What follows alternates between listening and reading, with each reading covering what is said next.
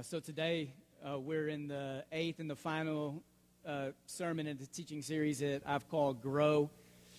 And this has been a burden on me for probably 18 months to do some kind of series like this. Uh, and what I've wanted to do every week, what I hope I've been able to do every week, is not to place an unhealthy burden on you that is not of God, but to place an invitation in front of you of Jesus who's constantly inviting us to a deeper place with Him because I, I, came at this series with a couple of concerns. One of my concerns is that we have people in churches all over the world, or people who have a knowledge of God all over the world, who have either been convinced by others or who have convinced themselves that knowledge of God, or knowing some songs, or attendance in church is what connects them to the Lord, yet they've never made a decision to trust in Jesus, to confess Jesus as their Lord. And one of my concerns is that a church culture all around the world has allowed people to think that being close to Jesus is good enough and not being in Jesus. So, what I've prayed for for myself, and last Wednesday night I was with a few of our shepherds late one Wednesday praying for God to give us as a church and as leaders this gospel ache for people who aren't living in a covenant with Jesus to be invited into this relationship with Jesus. But one of my concerns, too, is that we have churches, especially in the Western world, or Christians in the Western world, and, and, and places all over the world who've given their lives to Jesus. They've engaged in a moment where they've been converted and they've gone from lost to found and they've, they've trusted in Christ, they've been baptized, and then they've taken one baby step, and that's where they have stayed. And there's been no maturity, no growth, no development, and really no desire for it. And I hope that we all can see Jesus is the one who invites people into conversion, and he's also the person, the one who invites people out of conversion into a deeper life with him. So, at any point in my preaching, over the last few years, to any of you, if I place a burden on you that is not of the Lord, I am the first this morning in my office who repented of that. I don't want to place any kind of burden on you that is not of the Lord, but I want to lay in front of you every week challenges and invitations into a deeper life with Jesus. Uh, I understand, and God has really taught me over the last few weeks and months that we grow at a different pace. This is true for our bodies. It's also true for our minds. It's true for how we grow spiritually. We grow at different paces based on the storms of life, circumstances of life, the pace of life. And I don't, I don't expect you to grow or whatever I think your pace of growth should be. I want you to grow at the pace of God. Uh, and what and how he wants you to, to grow. I don't want you to think that uh, that I want you to grow uh, at the pace I want you to, but, but here's what I really want. Uh, I don't want you to sell yourself short of what God wants for you in your life. I don't want you to settle for something less than what God is inviting you into.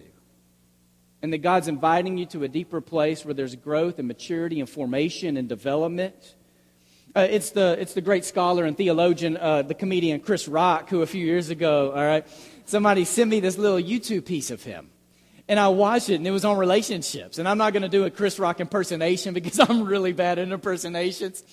But in this piece, what he said is that sometimes people come up to them, him and they're like, Man, I'm a good dad. I'm a good dad because I don't beat my kids. And Chris Rock is like, Dude, you're not supposed to beat your kids. Like, that's not what makes you a good parent. And then sometimes people come up to him and they're like, Man, I'm a good husband because I don't cheat on my wife. And he's like, Man, you're not supposed to cheat on your wife. That's not what makes you a good husband. And what makes us good parents or good in marriage or good disciples, it's not the things we don't do, it's the things we, we do. It's the, it's the way we live. So today I want us to rally around growth, not just for us as individuals, but I want to finish this series talking about church growth. And I want us to rally around what the church can accomplish and what God has created the church to accomplish. And I want us to believe today that we can accomplish more together than we can by ourselves. Uh, in the book of Acts, there are times where the book of Acts does give out numbers. In Acts chapter 1, there are 120 people who gathered for a prayer meeting in Acts 1. In Acts 2, 3,000 people were baptized. In Acts 3 and 4, you read about church growth. The church grew to 5,000. And I don't know if 3,000 and 5,000 were just I don't know if like there were people who were rounding up or rounding down, or it was kind of an, you know, just an estimate. I don't know if God really likes e- solid, even numbers. You know, let's just get it up to 3,000 or 5,000. But there are times where these numbers do show up, yet they're not the numbers that are hanging on every page. And if we're not careful, we get fixated with numbers. And if you don't believe me, how many of you, when you grab a bulletin, the first thing you look at when you walk in this room, it's not the worship order, it's not the songs we're singing, it's not what's going on in the church, it's how many people did we have last week? What's, what's the giving? Some of us grew up in churches, that some of you grew up in churches with the board at the front of the church where it had the attendance for last Sunday and the attendance for this Sunday, the, the giving for last Sunday, the giving for this Sunday, and then how many people will go to hell if the giving's not better by next week? I don't, my, my church had those. I don't know if you did. Uh, but I, even when I talk to people and meet people throughout Memphis, or I was speaking somewhere in Russellville, Arkansas the last couple of days, and I met people and they came up, and when they hear I'm a preacher and they want to ask about Sycamore View, almost every time the first question they ask is, How many people do you have? And, and I don't even know how to answer that sometimes. I'm like, do you want to know the membership? Because I, you know, we're around 900, 925 members, but do you want to know the, the average attendance in January? You want to know the average, attendance in July? Because those are different. And I don't even know what to offer people. Uh, numbers matter in Acts, but numbers doesn't get, it doesn't take up more of the, the, the space in the book of Acts. It's focused on mission and purpose and identity. There are many people in our world today who may be hostile to the church, but I think there are more people, especially in America, who they aren't hostile to the church. They just don't see why the church or what the church has to offer that is of value, why it is meaningful. Some may see it as a waste of time. Um, and what I want to help us to see today is that here's what is so cool about God is that God is still really creative and God is still working with the church to reinvent ways of expressing ourselves to the world. God's still working in the church, creating and reinventing ways for us to express faith and what it means to live and what it means to even use technology. And though God is working to create and reinvent ways to express ourselves to the world, God is not creating or reinventing what the foundation of the church is. That is set, and it's Jesus. And the church has never been called to try to come up with a vision or mission that becomes the foundation. So, as churches wrestle with vision and mission, it's about expression. It's not about foundation. Jesus is foundation, and we move forward from there. Can we say amen to that? Can we just agree that Jesus is the foundation of the church before we can go anywhere else, right? Uh, uh, you know, sometimes have an amen, handshaking, maybe a hand waving like this, you know, even an applause to the glory of God lets me know that you're with me, and sermons become shorter when you do that, right? Um, uh, you bunch of sarcastic people. I don't even know what to do with you. All right, open your Bibles to Colossians. uh, I want, to, I want us to look. There's one verse in Colossians that's had my attention since I've been planning this series. And I want to get to that verse in just a moment. But to begin, I mean, in Colossians, it's this book. It's, a, it's an amazing book. Go home and read it. It's four chapters long. Uh, and, and, Colossians, a lot of times in life, when you think about problems and solutions, problems come first and then we form the solution. But in Colossians, the way you need to read Colossians is that Paul first gives the solution before he talks about the problem. So Paul's not writing talking about here are the problems in your church and now let me help you solve it. It's, hey, here's the solution, and now that the solution's in place, let's talk about the problems. So I just want to read a couple of places in Colossians, and I want you to follow along with me on the screen or in your Bible. I want you to take notes. It's okay to give a mm-hmm, the things you agree with, because there are a couple of places in Colossians where he begins with a solution, where Paul's going to talk about how amazing, beautiful, glorious, powerful Jesus is before he talks about the problem. Follow along with me. Colossians 1 15 through 20. He is the image of the invisible God, the firstborn of all creation. For in him, in Jesus, all things in heaven and on earth were created, things visible and invisible, whether thrones or dominions or rulers or powers. All things have been created through him and for him. He himself is before all things, and in him all things hold together. He is the head of the body, the church. He's the beginning, the firstborn from the dead, so that he might come to first place in everything. For in him all the fullness of God was pleased to dwell and through him God was pleased to reconcile to himself all things, whether on earth or in heaven, by making peace through the blood on the cross. Pretty good, right? Now, fast forward or maybe flip a page in Colossians 2, verse 6, and he's going to build more on the solution, which is Jesus. And beginning in verse 6 of chapter 2, as you therefore have received Christ Jesus the Lord, continue to live your lives in him, rooted and built up in him, and established in faith, just as you were taught, abounding in thanksgiving. And see to it that no one takes you captive through philosophy and empty deceit, according to human tradition, according to the elemental spirits of the universe, and not according to Christ. For in him the whole fullness of deity dwells bodily. Some of your versions say you were complete. You find how you were complete in Christ. Verse 10 And you have come to fullness in him who is the head of every ruler and authority. In him also you were circumcised with the spiritual circumcision by putting off the body of the flesh and the circumcision of Christ. When you were buried with him in baptism, you were also raised with him through faith in the power of God, who raised him from the dead. And when you were dead in trespasses and the uncircumcision of your flesh, God made you alive together with him when he forgave us all our trespasses. Erasing the record that stood against us with its legal demands, he set this aside, nailing it to the cross. He disarmed or dismantled the rulers and authorities and made a public example of them, triumphing over them in it. Amen, right? Like what Jesus has accomplished is for you and now you now Paul's going to go into the problem. So the next verse in verse 16 of chapter 2 is this, therefore don't let anyone condemn you in matters of food and drink or of observing festivals, new moons, sabbaths. These are only a shadow of what is to come, but the substance belongs to Jesus, belongs to Christ. Do not let anyone disqualify you, insisting on self abasement and worship of angels, dwelling on visions, puffed up without cause by human way of thinking, and not holding fast to the head. This is why Colossians really fits with some Church of Christ culture, and not just Church of Christ culture, just, just church culture. Is that what was happening in that church? Is there were some traditions that had been kept in the Jewish faith or in that church. And now they're forcing that upon people as, hey, you have to obey these things too if you want to be saved.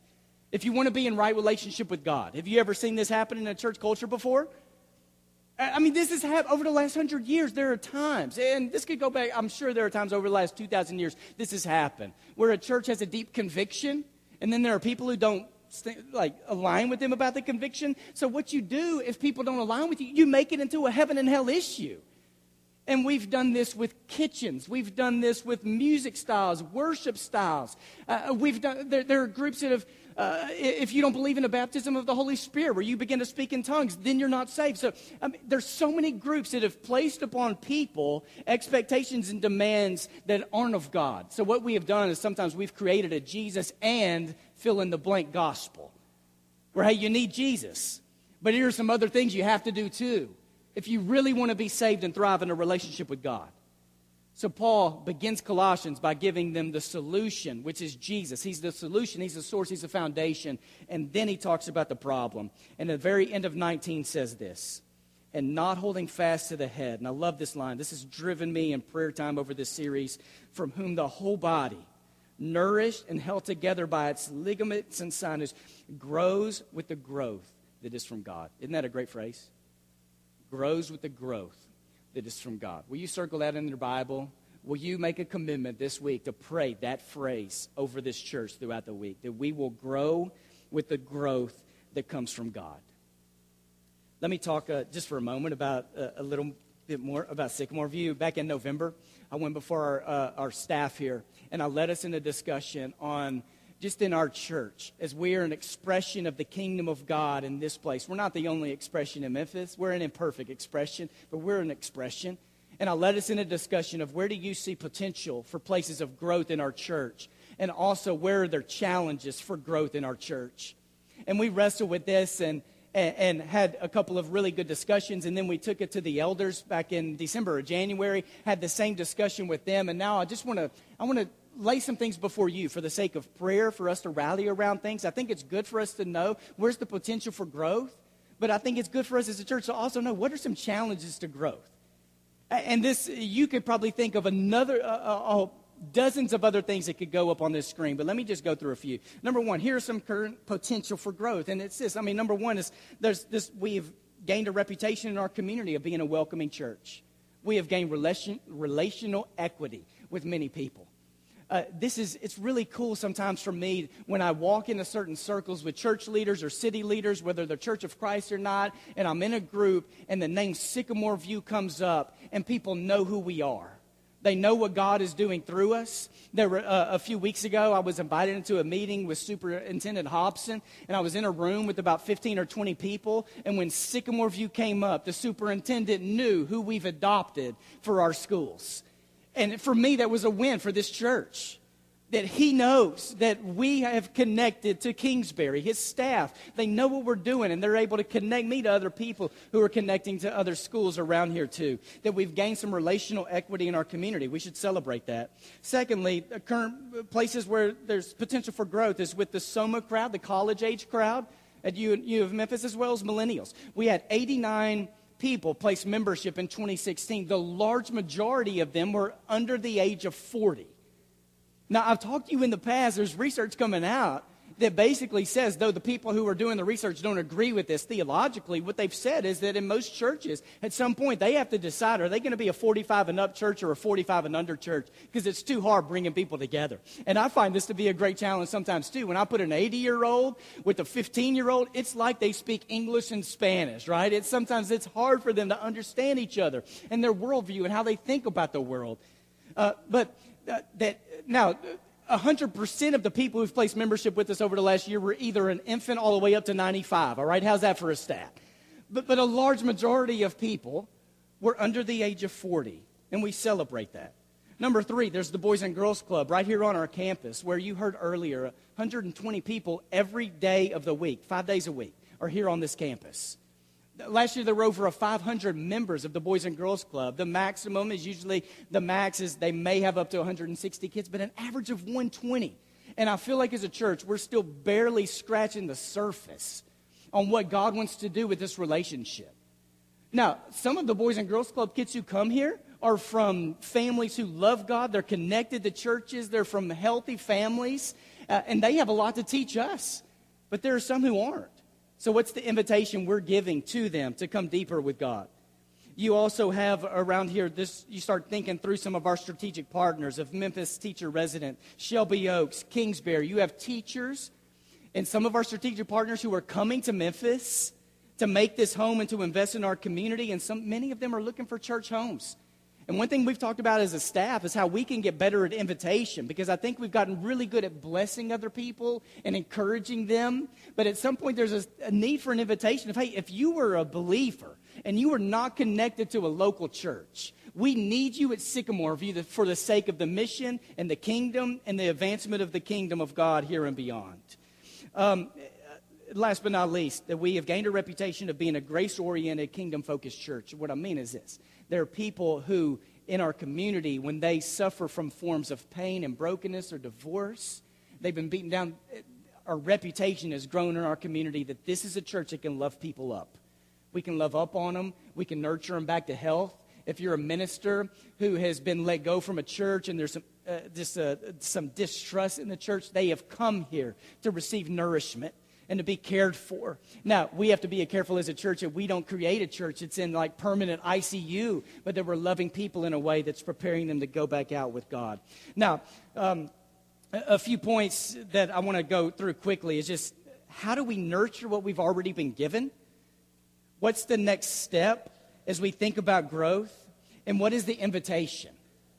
Because there are some churches who are so internal and they have great marriage ministries and family ministries and they focus on each other and they do potlucks together but their only form of mission is really like a one time a year they support and they give checks there's no external focus but it's also possible as a church to become a, so externally focused that you're not caring for the people who are inside. And I want to build on that in just a moment. Here are some challenges to growth. Let me just go through these quickly. One is that there can be a complacency that there may not be need for growth.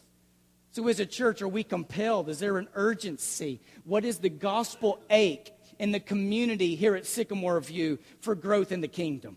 The, uh, secondly, there are people who are really excited, but how is that excitement being channeled into action and invitation? I sense when I talk with people, there's high morale right now in this church.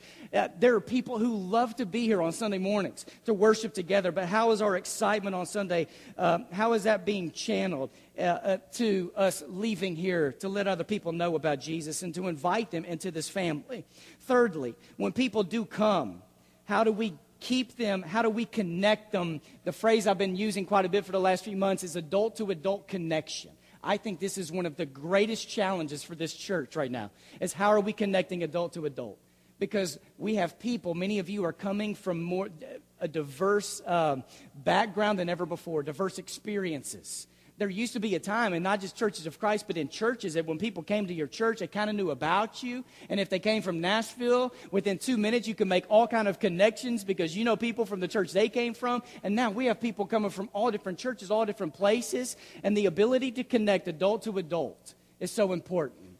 The research I've seen is that when a person comes to your church for the first time, you have a 48 hour window to make a meaningful connection with them. And if you do, there's a good chance they come back when someone places membership, you have a six week window to get them connected in a meaningful relationship and a meaningful ministry. And if you do that in six weeks, the chances of them hanging on with you and staying with you and staying plugged in for a while goes up greatly. So there's the challenge of connecting. There's also a challenge of geogra- uh, geography and culture. I love our location, many of us do. I love how our theology affirms our location, or our location affirms our theology. And what I mean by that is we're like right on the bridge of so much that happens in Shelby County. It's a bridge between the city and the suburbs. In some ways, it's a bridge between white and black and Latino. And I love that we're right there, that we can be this melting pot. But you know, one of the challenges we're discovering is that our location for a lot of people who are coming to Memphis, Memphis because they have a heart for urban communities, we're not urban enough for them. And we're also not suburban enough for people in the suburbs. So many people are driving into a community that's not familiar. And here's our location. And they pass by a lot of other churches to get here. It's a challenge. We just have to acknowledge it. And one other challenge we have to acknowledge, and I want to be really careful with this one, all right? But the name Church of Christ can be a challenge.